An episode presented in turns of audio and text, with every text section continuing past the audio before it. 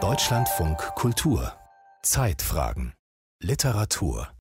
Julia Schoch und David Wagner haben sich literarisch intensiv mit ihrer ost- bzw. westdeutschen Vergangenheit auseinandergesetzt. Was denken Sie über die deutsche Teilung und was über die Wiedervereinigung? Welche Gemeinsamkeiten, aber auch welche Unterschiede gibt es? Anlass für die Wiederholung dieses Gesprächs, das Frank Meyer mit beiden vor 2 Jahren geführt hat, ist der Jahrestag des Mauerbaus, heute vor 60 Jahren, am 13. August 1961. Wir wollen jetzt über Literatur im Westen und im Osten Deutschlands reden, über Ihre Aufmerksamkeit für Unterschiede, für verschiedene Prägungen und Entwicklungen. Wir haben uns dafür 2 Schreibende eingeladen, die nicht zuerst auffallen durch politische Haltung oder Stellungnahmen, sondern durch ihr ganz genaues Hinschauen und ihr präzises Schreiben über Vergangenheit und Gegenwart eben in Ost und West. Das ist einmal Julia Schoch, sie ist im Nordosten der DDR aufgewachsen, lebt heute in Potsdam und sie hat vor allem in 2 Büchern erzählt vom Untergang der DDR und vom Leben mit diesem Umbruch, in den Romanen Mit der Geschwindigkeit des Sommers und Schöne Seelen und Komplizen. Schön, dass Sie da sind, Frau Schoch. Hallo. Und dann haben wir David Wagner hier, der ist in der Nähe von Bonn groß geworden, lebt schon lange, lange in Berlin. In seinem Debüt Meine nachtblaue Hose hat er zurückgeschaut auf die Herkunft aus der westdeutschen Provinz. Und vor einigen Jahren hat er mit einem Kollegen aus dem Osten, mit Jochen Schmidt, das Buch Drüben und Drüben geschrieben über Kindheiten in West und Ost. Und in seinem jüngsten Buch, Der vergessliche Riese, da geht es einmal um eine Demenzerkrankung und die Folgen für eine Familie. Es geht aber auch um eine Rückkehr an Orte der Kindheit in Westdeutschland. Seien Sie willkommen, Herr Wagner. Hallo, guten Tag. Julia Schoch, um bei Ihnen mal anzufangen, in Ihrem Roman Schöne Seelen und Komplizen, da erzählen Sie ja von einer Schulklasse, die in der Umbruchszeit 89/90 gerade ans Ende kommt ihrer Schulzeit, Abitur macht. Und Sie schauen sich an, was 25 Jahre später mit diesen Menschen passiert ist, was aus denen geworden ist. Und auch in Ihrem Roman Mit der Geschwindigkeit des Sommers spielt dieser Einschnitt 89 eine ganz entscheidende Rolle. Wie kam das denn, dass dieser Umbruch vor 30 Jahren in diesen beiden Büchern zu so einem zentralen Moment geworden ist?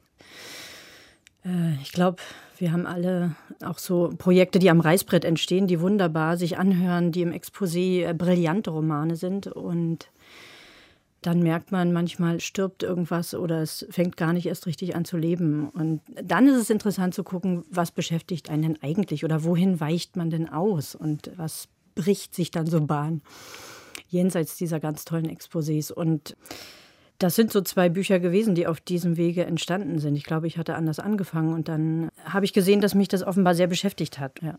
Und David Wagner, bei Ihnen, Sie sind ja, ich habe es schon ein bisschen skizziert, mehrfach zurückgekehrt in Ihre Herkunftslandschaft, in Ihre Kindheit und Jugend, eben in dieser Landschaft am Rhein rund um Bonn.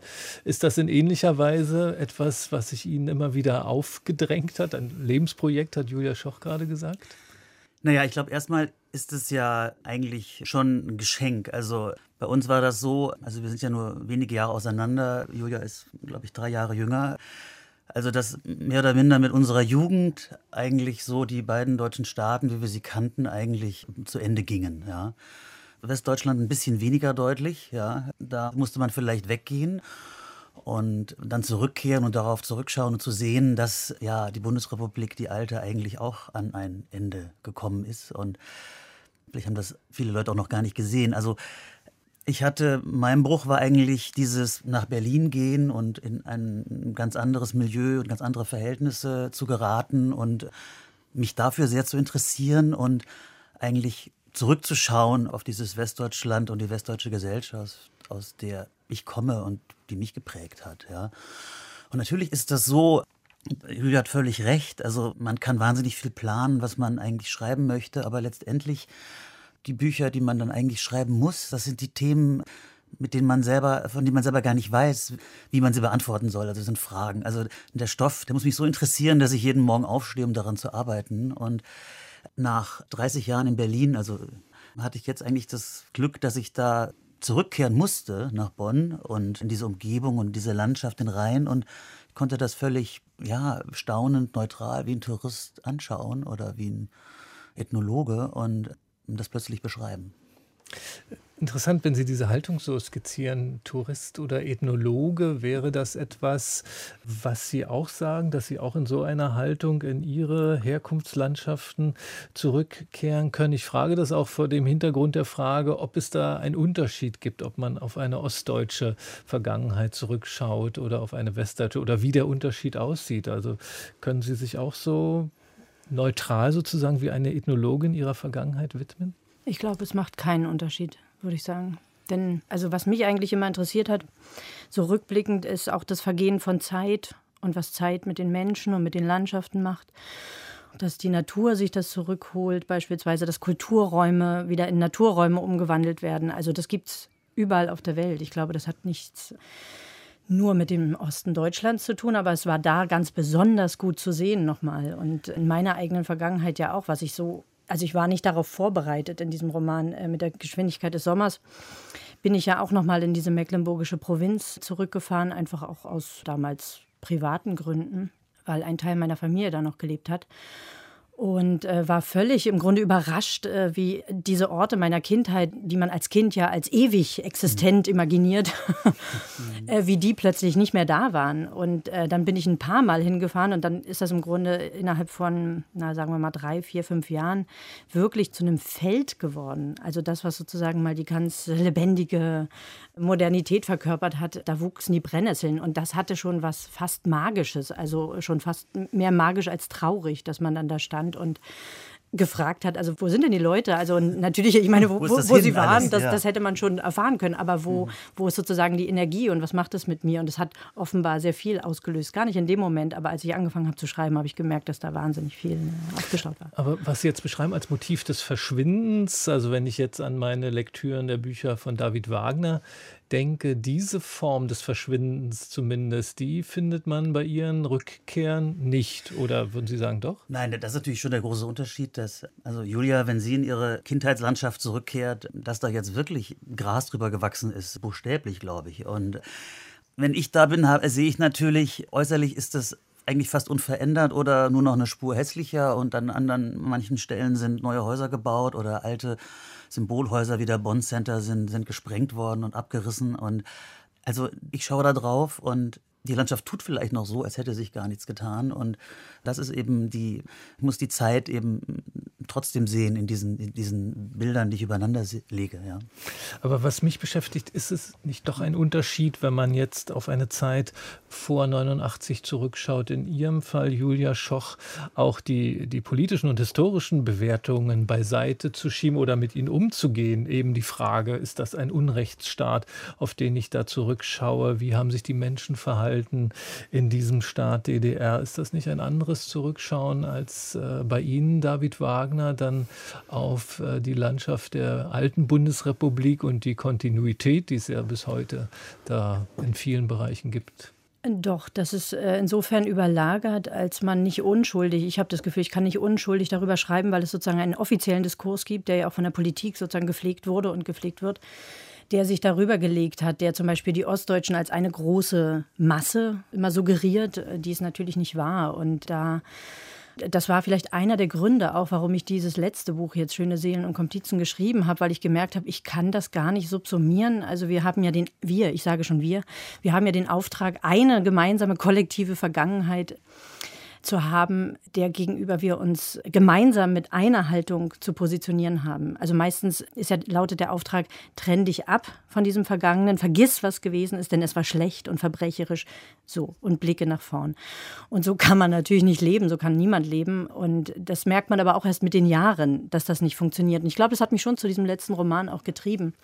Und gegen diesen offiziellen Diskurs im Grunde geht das an und ich glaube, das ist ja das, was auch sehr viele in Ostdeutschland gestört hat oder bis heute stört, dass man eben immer zu so einer wahnsinnig großen, homogenen Kollektivgruppe gezählt wird und die eigenen speziellen Erfahrungen oder speziellen Erlebnisse nichts mehr taugen oder nichts mehr wert sind.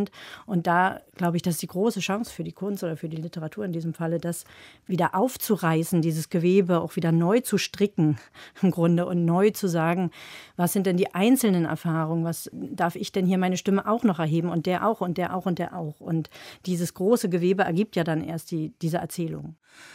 Literatur, so ganz grob gesprochen versucht ja eigentlich eine Antwort darauf zu finden, was ist das Leben oder was machen wir hier?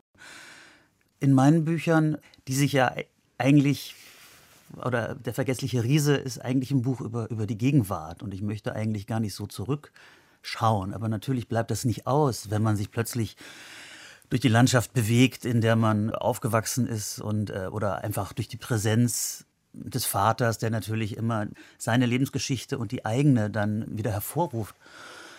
Natürlich wird dann eigentlich klar, und das wird im Blick auf diesen Westen von Westdeutschland, dass da natürlich irgendwas auch nicht stimmt und nicht alles in Ordnung ist. Ja. Also das ist einmal die große ökologische Frage. Also was ist das eigentlich für ein komisches Land, wo man eigentlich so wohnt, dass man nur noch mit dem Auto zum Brötchen holen, kaufen, fahren kann. Ja. Und dass alles eigentlich dem Auto untergeordnet ist und eigentlich der deutscheste Ort dann die Autobahn ist und ihre Raststätten. Und das andere ist natürlich, das ist in dem Buch so ganz buchstäblich, Vater und Sohn stehen da lange im Keller und irren durch die Kellerräume, weil sie den Wasserzähler suchen. Sie sollen die Wasseruhr, den Wasserstand ablesen.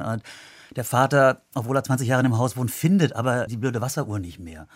Und dann stöbern sie da rum durch die Keller und in diesen westdeutschen Kellern, die erzählen ja Wohlstandsgeschichten, da ist alles abgelagert, was in 30, 40, 50 Jahren alles gekauft wurde. Das liegt da alles rum, teils unausgepackt, teils die Nachlässe der anderen Großeltern. Und da liegen dann auch die Kriegsbeute, die der Großvater eben noch aus Russland mitgebracht hat. Ja? Also die Nazi-Vergangenheit, die liegt buchstäblich in den Kellern herum und liegt auf den Dachböden. Und das ist natürlich eine Sache, die man in dieser westdeutschen Erfolgsgeschichte immer mitdenken muss. Da sind wir in der glücklichen Situation, dass Sie beide Leserinnen und Leser des jeweils anderen sind. Wenn ich Sie als David Wagner Leserin fragen darf, was haben Ihnen denn seine Bücher erzählt, vielleicht Neues erzählt über Westdeutschland?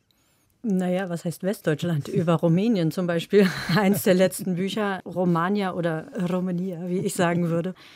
Weil das über eine Zeit berichtete, als wir uns überhaupt kennengelernt haben und als wir beide an Projekten saßen oder an Manuskripten, die wir dann beide nicht zu Ende gebracht haben. Und es war auch eine Zeit, wo für mich Rumänien zum Beispiel eine Rolle gespielt hat. Und das ist ja auch was, was ich in meinen eigenen Büchern, aber eben auch in denen von anderen suche. Also wenn so Zeit abgebildet wird, auch im Verlauf. Also das ist ja eigentlich ein Tagebuch, aber es ist natürlich ein Tagebuch im Bewusstsein auch des Heute geschrieben. Und ich glaube überhaupt, dass man kann ja gar keine Gegenwartsliteratur schreiben, ohne dass immer irgendwie die Vergangenheit, auf welche Weise auch immer, in den Blick kommt. Die muss jetzt nicht auf 1000 Seiten im realistischen Panorama da ausgebreitet werden. Aber ich glaube schon, man spürt, ob der Autor, und das tut ja David in allen seinen Büchern, ob er ein Gespür hat dafür, dass Zeit verfließt und wie sich Zeit staffelt, so in der Geschichte, und wie sich Zeit schichtet. Das ist eigentlich ein Buch, ein stilisiertes Tagebuch aus dem Jahr 2002. Und es ist eigentlich interessant, dass wir über diesen Ort, der so weit, viel weiter im Osten liegt, zusammenkommt. Natürlich schauen wir den aus verschiedenen Richtungen an. Bukarest, das Paris des Ostens, einmal eine große Stadt. Und ich habe dort eigentlich so die postsozialistische Erfahrung überhaupt gemacht. Die war eigentlich ganz stark und gleichzeitig, ja, das ist das Schöne, berichtet dieses Tagebuch eigentlich, wie man als Schriftsteller an einem großen Projekt das ganz viel abbilden wollte. Damals wollte ich eigentlich einen großen westdeutschen Familienroman schreiben, eigentlich scheitere, ja. Und es ist halt die Ironie daraus, dann 16 Jahre später ein kleines Büchlein zu machen. Und ich wollte zu dem Zeitpunkt, saß an einem Manuskript, wo es um ein Liebespaar in Bukarest ging. Ja. Und auch ich bin gescheit. Ja, ja. Jetzt haben wir vorhin gesprochen über Ihren Rückblick auf historische Etappen, auf Erzählungen aus diesen Zeiten und auf Gemeinsamkeiten, die Sie da sehen, aber auch Unterschiede, die Sie sehen. Mich würde interessieren, wie fließt das ein in Ihr Selbstverständnis als Autorin und als Autor? Würden Sie, Julia Schoch, sagen Sie von sich, Sie sind eine ostdeutsche Autorin, oder sagen Sie, das ist ein wichtiger Teil meiner Identität, aus Ostdeutschland zu stammen? Naja, es gehört, glaube ich, zur ostdeutschen Schizophrenie, dass ich das an den Orten jeweils anders sage. Also wenn ich jetzt in Korea oder so oder in den USA bin, dann sage ich, ich bin deutsch. Gerade in den USA, die wissen ja sowieso nicht, dass da mal eine Trennung war.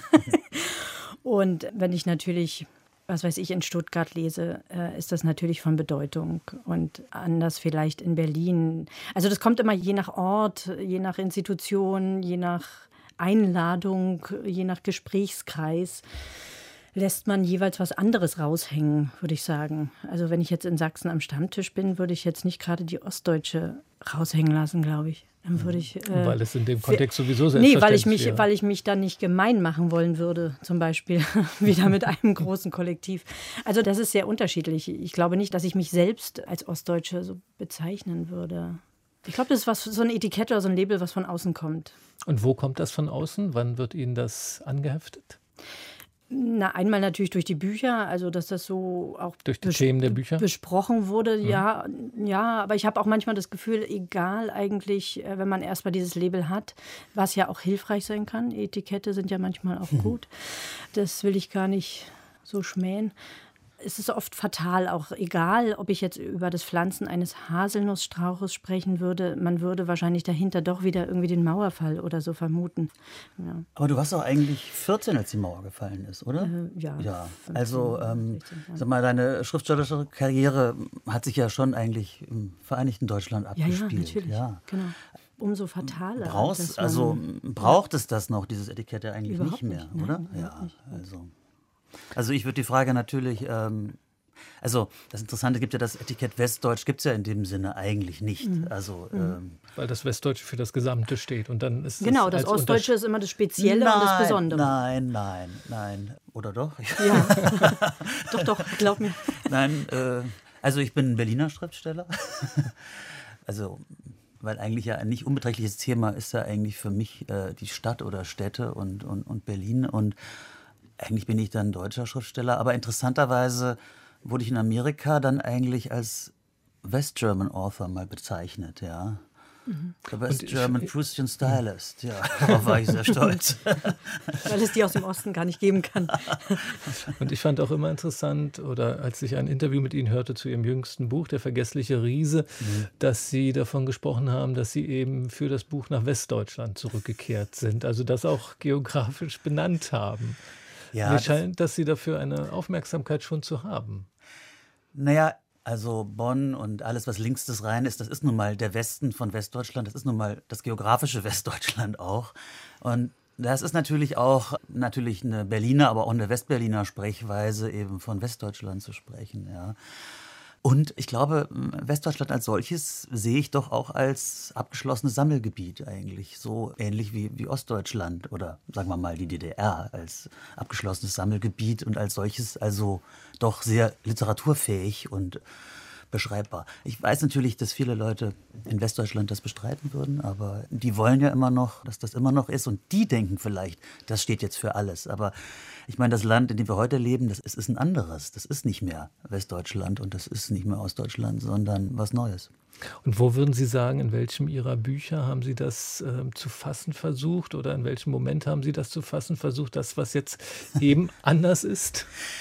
Naja, also ich habe das eigentlich schon gespürt oder die Frage hat mich schon beschäftigt in meinem allerersten Roman, in Meine Nacht blaue Hose. Also da ist der Erzähler, der eigentlich eine Berliner Liebesgeschichte erzählt und natürlich er verliebt sich in eine junge Frau aus Westdeutschland, aus Köln und dann gemeinsam fahren sie dann zu den Eltern. Also eigentlich ist das der Versuch, das ist natürlich eine unglückliche Liebe, der Versuch irgendwie diese Elternwelt zu fassen und zu beschreiben und kurioserweise ist der Anfang, glaube ich, war das damals so, dass das eigentlich so ein Rückblick ist aus ganz weit entfernt, aus Mexiko, ja, aus Übersee halt, dass man da plötzlich draufschauen kann und sieht, dass da so was zu Ende gegangen ist und dass da so ein seltsames Reich ist, dass es auch so nicht mehr gibt. Ja. Das sind natürlich Sachen, die auch mit dem Alter zusammenhängen, natürlich die Distanzierung von der Elternwelt und das zu sehen. Und mich hat das dann eigentlich fast 20 Jahre nicht sonderlich beschäftigt.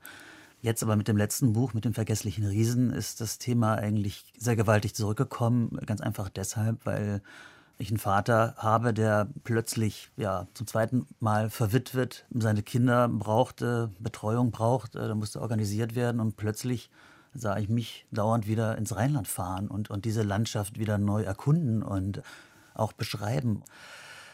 Und interessant war auch, dass ich eigentlich gar nicht mehr so zornig war auf diese ganze Gegend und die ganze Geschichte, die damit verbunden ist. Ja? Weil ich hatte ja auch lange eigentlich ein großes Zorn auf dieses Land, und damals 89, 90 habe ich mir eigentlich, ich war damals auch ein bisschen neidisch. Also ich hatte mir gewünscht, dass auch die Bundesrepublik so untergehen würde, ja. Und das haben Sie in dem Roman sogar formuliert.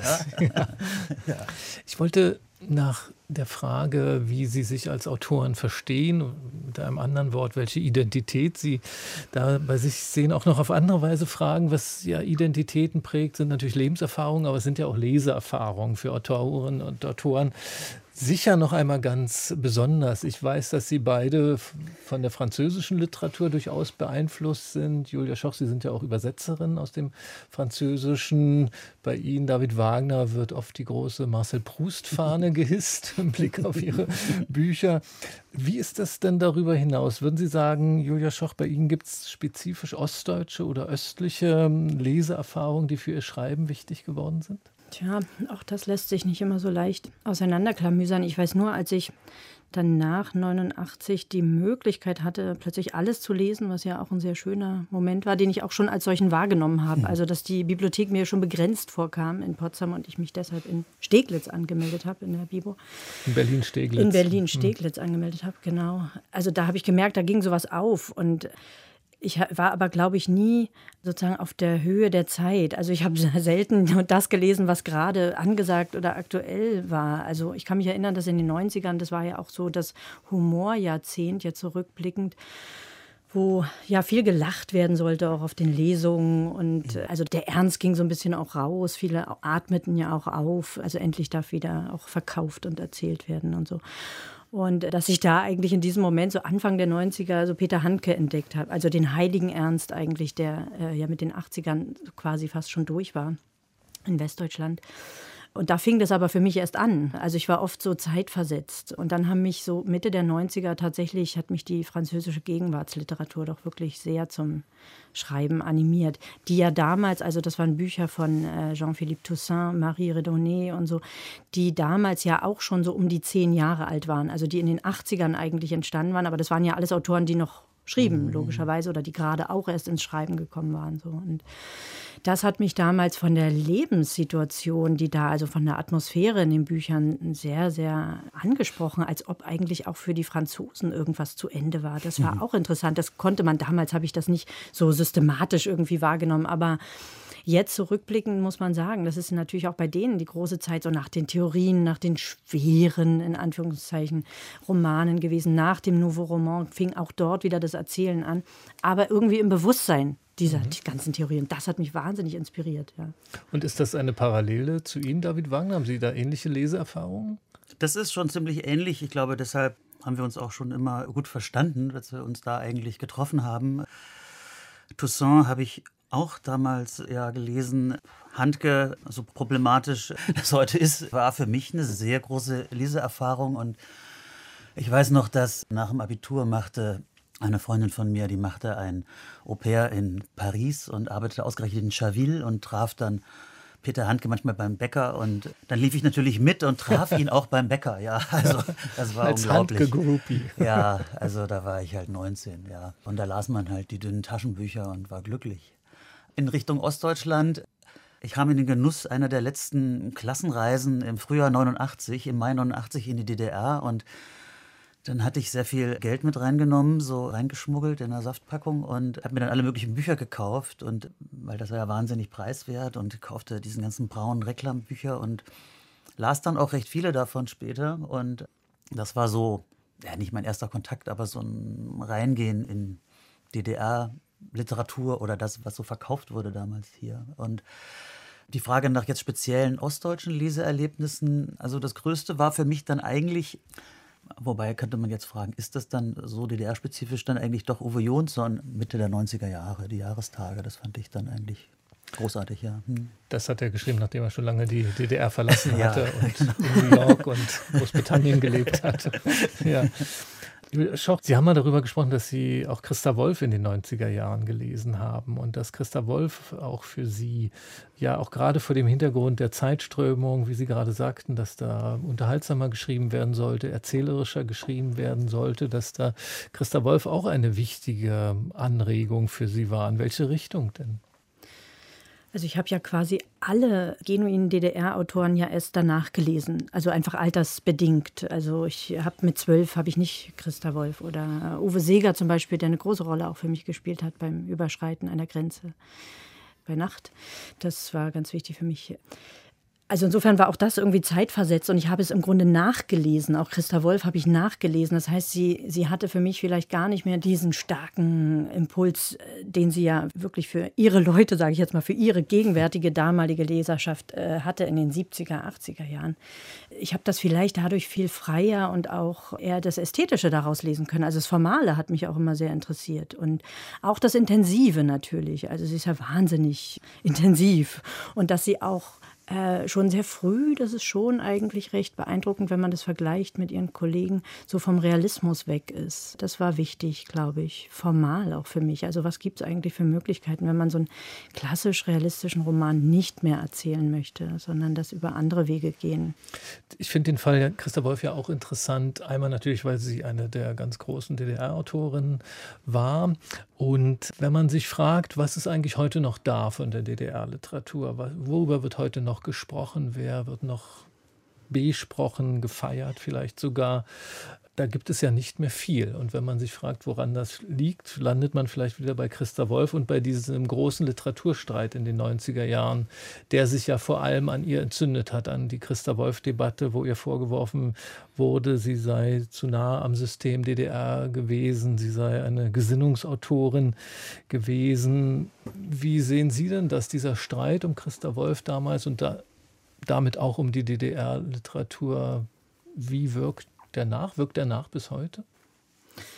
Naja, das war, glaube ich, der Beginn einer Debatte, einer großen, also was heißt Debatte? Das war der Beginn einer Atmosphäre, die sehr ungut sich über die Jahre danach ausgebreitet hat und vielleicht sogar bis heute anhält, würde ich sagen. Also dieses Verunglimpfen und Abstoßen und dieser Auftrag, von dem ich vorhin schon sprach, trenn dich davon ab, von deiner Vergangenheit. Also erzähl es mir nicht, sondern trenn dich vorher ab, bevor du es mir erzählst, wenn du es mir überhaupt erzählst und wenn man zuhören möchte. Und wirf deine Vergangenheit weg. Und ich glaube, das ist ein Diskurs, der ja sehr stark geblieben ist und immer wieder so zu verschiedenen Zeiten hochgekommen ist und gegen den die Leute sich in unterschiedlichen Phasen unterschiedlich gewehrt haben. Ich habe manchmal eigentlich eher den gegenteiligen Eindruck, eben weil DDR-Literatur eben so abgeschlossen ist und so enger gefasst werden kann und völlig historisch ist, eigentlich die Historisierung eigentlich ja im vollen Gange ist. Es gibt ja ganz viele Bereiche, wo gerade sehr viel über die Unterschiede gesprochen wird. Das hat mit der politischen Landschaft zu tun, mit dem Aufstieg der AfD im Osten, den Wahlergebnissen. Da wird ja immer wieder gefragt, was ist im Osten und im Westen anders in diesem Land. Was Sie jetzt erzählt haben von Ihren Erfahrungen mit Büchern, von Ihren Lektüren, von Ihren Erfahrungen mit dem Literaturbetrieb, drängt sich der Eindruck auf, dass in der Literatur eher nicht auf die Unterschiede, sondern auf die Gemeinsamkeiten geschaut wird oder Unterschiede viel weniger wichtig sind. Wie nehmen Sie das denn wahr? Ist da die Literatur eine Ausnahme? Meine Erfahrung ist ja eigentlich, das ist die Erfahrung aus dem Buch, das ich zusammen mit Jochen Schmidt geschrieben habe. Im Rückblick sind die Unterschiede unserer Kindheiten ja gar nicht so wahnsinnig groß. Natürlich, ich gebe es zu, ich bin durch und durch westdeutsch geprägt, aber es wächst sich natürlich aus. Und wie sehen Sie das, Julia Schoch? Ist die Literatur da ein besonderer Raum? Ja, sie ist schon insofern besonders, als dass sie ja erzählt und keine Urteile fällen muss und keine Verdikte sozusagen in die Welt setzt, in den meisten Fällen jedenfalls nicht. Und weil sie eben erzählt und dem Erzählen Recht und Raum gibt, muss sie sich ja per se schon auf keine Seite schlagen. Das ist ja nun das Besondere an der Kunst oder an der Literatur im Speziellen, dass sie diesen ja übergeordneten Raum schaffen kann, der von vielen Menschen verstanden wird, weil sie sich um das Existenzielle und weniger um das Politische, das ist ja oft nur wie so ein Etui oder so eine Decke, die sich da drüber legt, aber sie kümmert sich ja eigentlich um die existenziellen Dinge. sich schreibend der Vergangenheit nähern.